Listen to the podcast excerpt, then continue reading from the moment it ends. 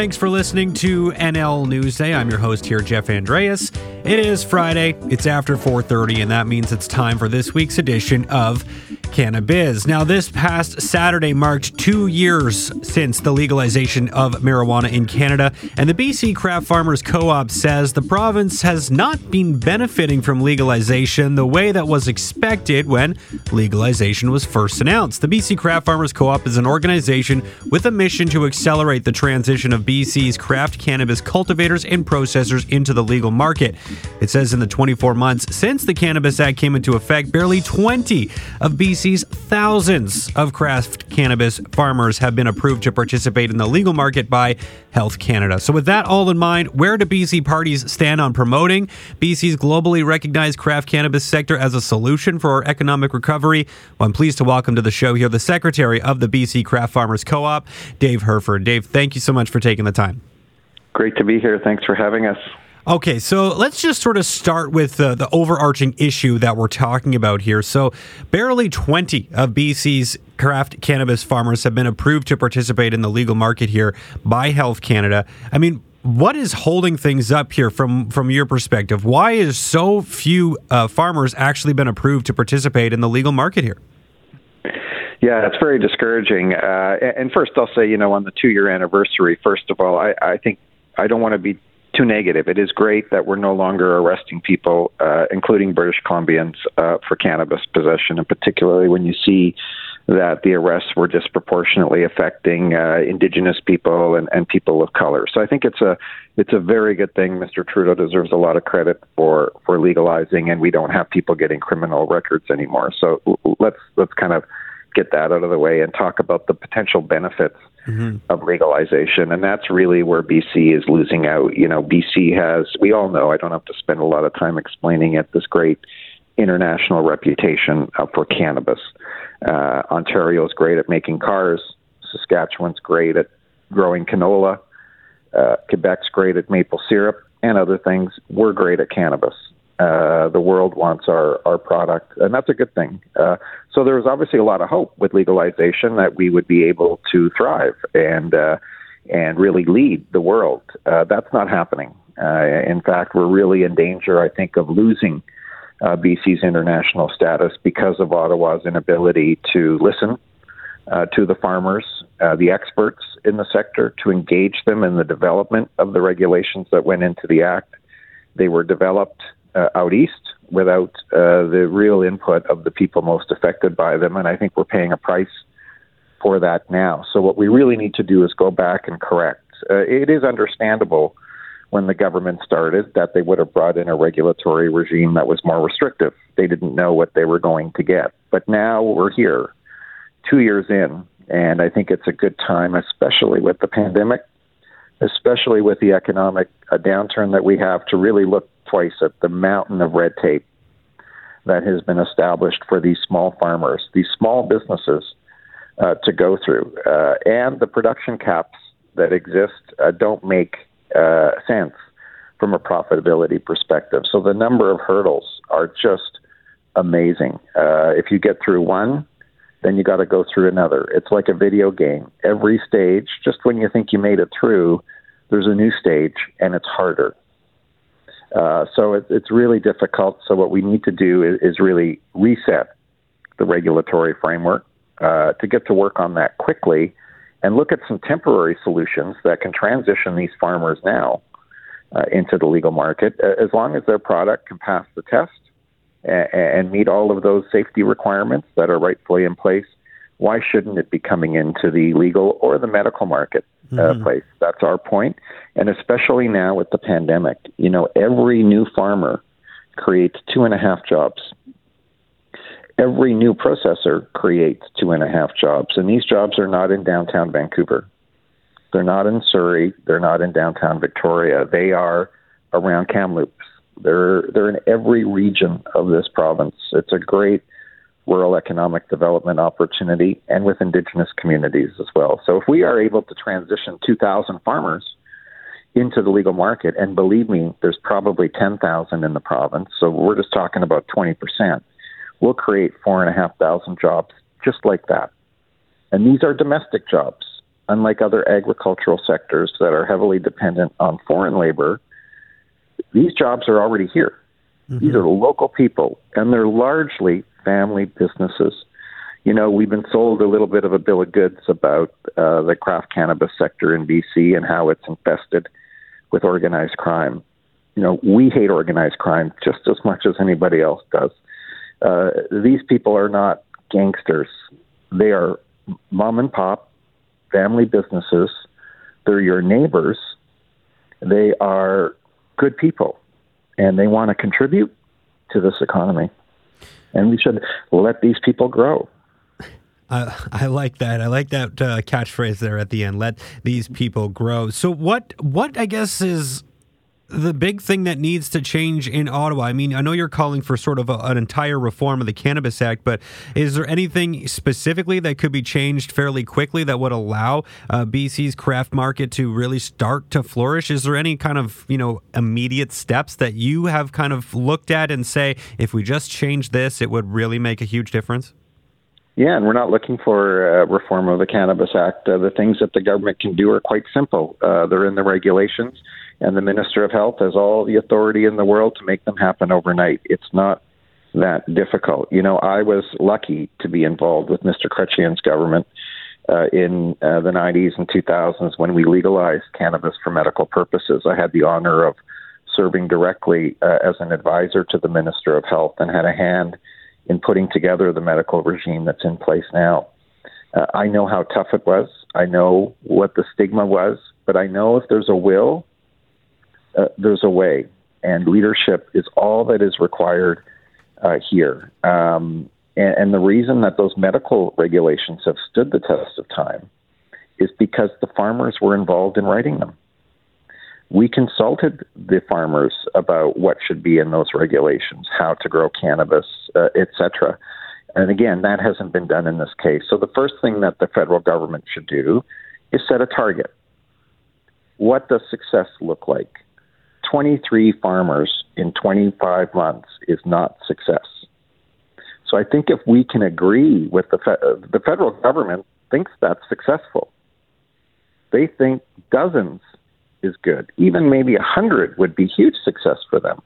That's not success. We need thousands of farmers to meet the global demand for cannabis because this is not a small little local economic development project. This is a global opportunity for British Columbia uh, to lead the world and create and be the headquarters uh, for cannabis. So that's number one: set a target. Two, create a task force that includes the farmers to reset just the micro cultivation and micro processing elements of the act um, and some of the security uh, challenges. So there's minor tweaks, and we've we've published that uh, in our various papers. Again, easy things for the government to do. The last one I'll mention quickly, you know, two two things: get your security clearance before you have to spend a million dollars and be rejected in the end by a failed security clearance. So I think you know they've got the whole situation upside down.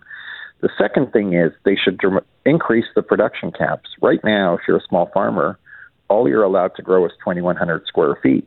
That's half the neutral zone of a hockey rink. Very small area. We're suggesting that the government, it's hard to make a living on that when the costs of getting in are so high. Your yield is so low. Mm-hmm. And frankly, the yield from a 2,100 square foot grow up will disappear in the marketplace in about half an hour because it's in such demand.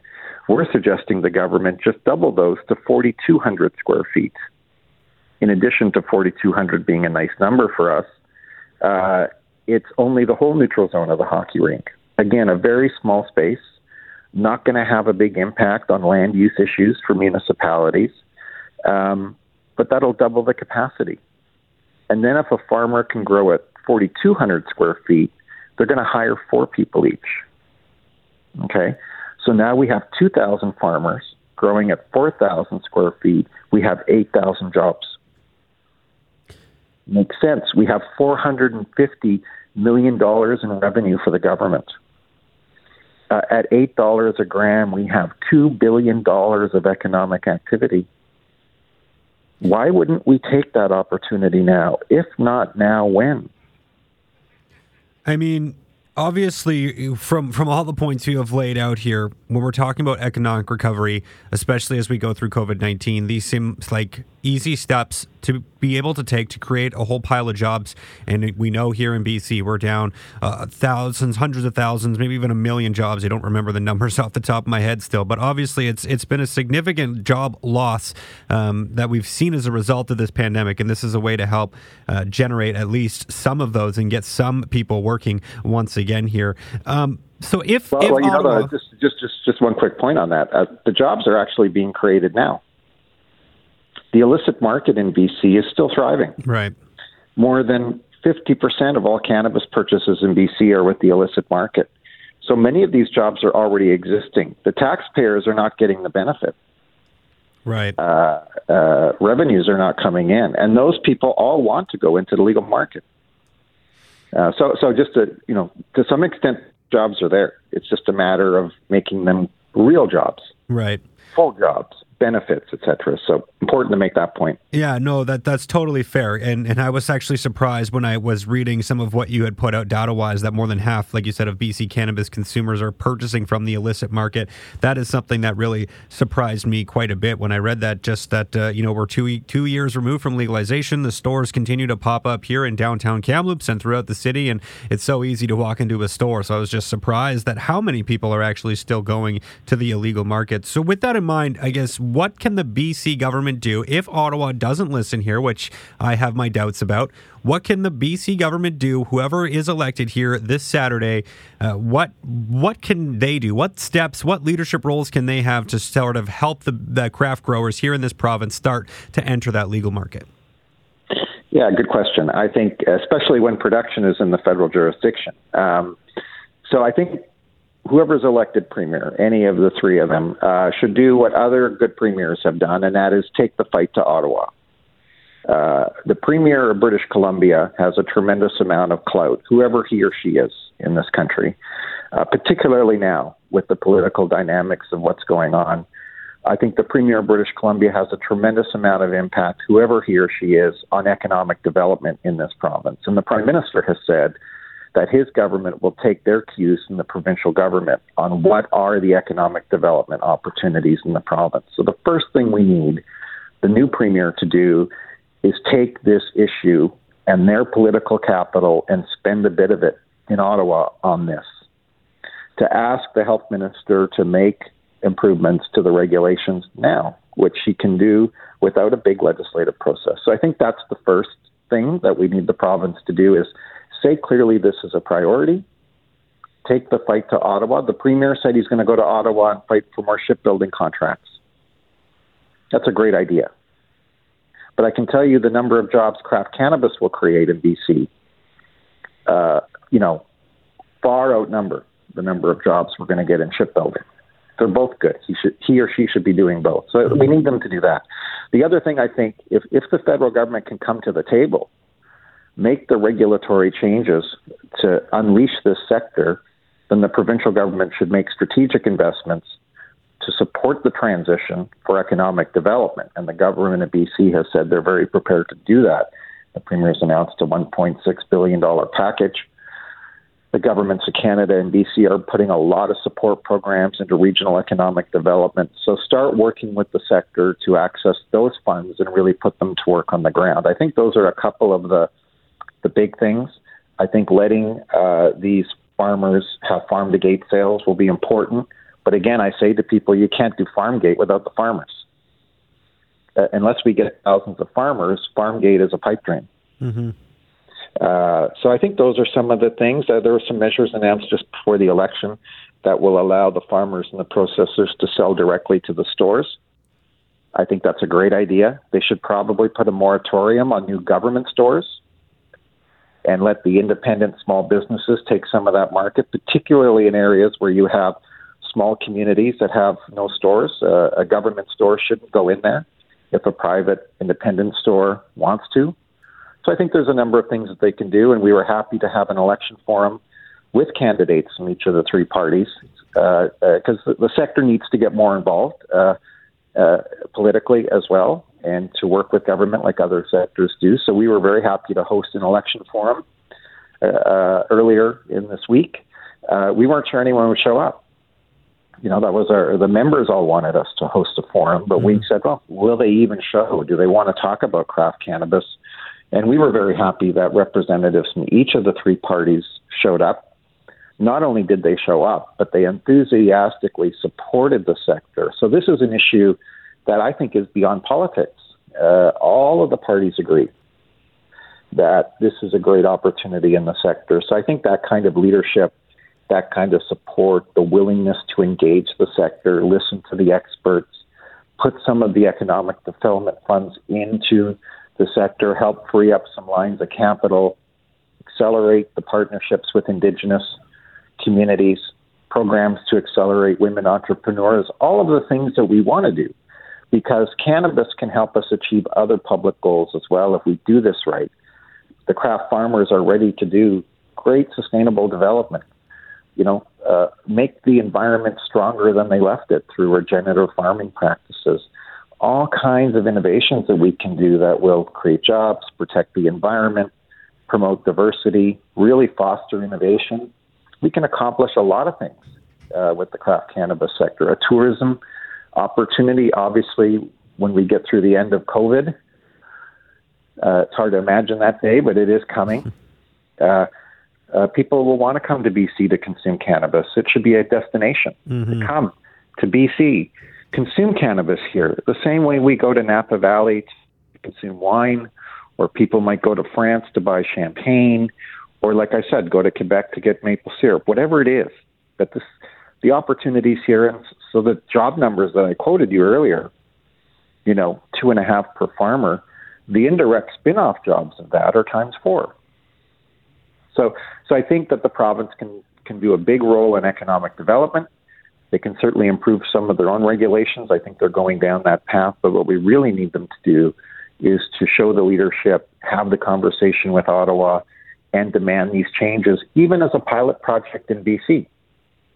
And the government of Canada has expressed an interest in looking at innovation and maybe piloting it in British Columbia. I'm not sure where else you would do a pilot project in Canada on cannabis other than in BC.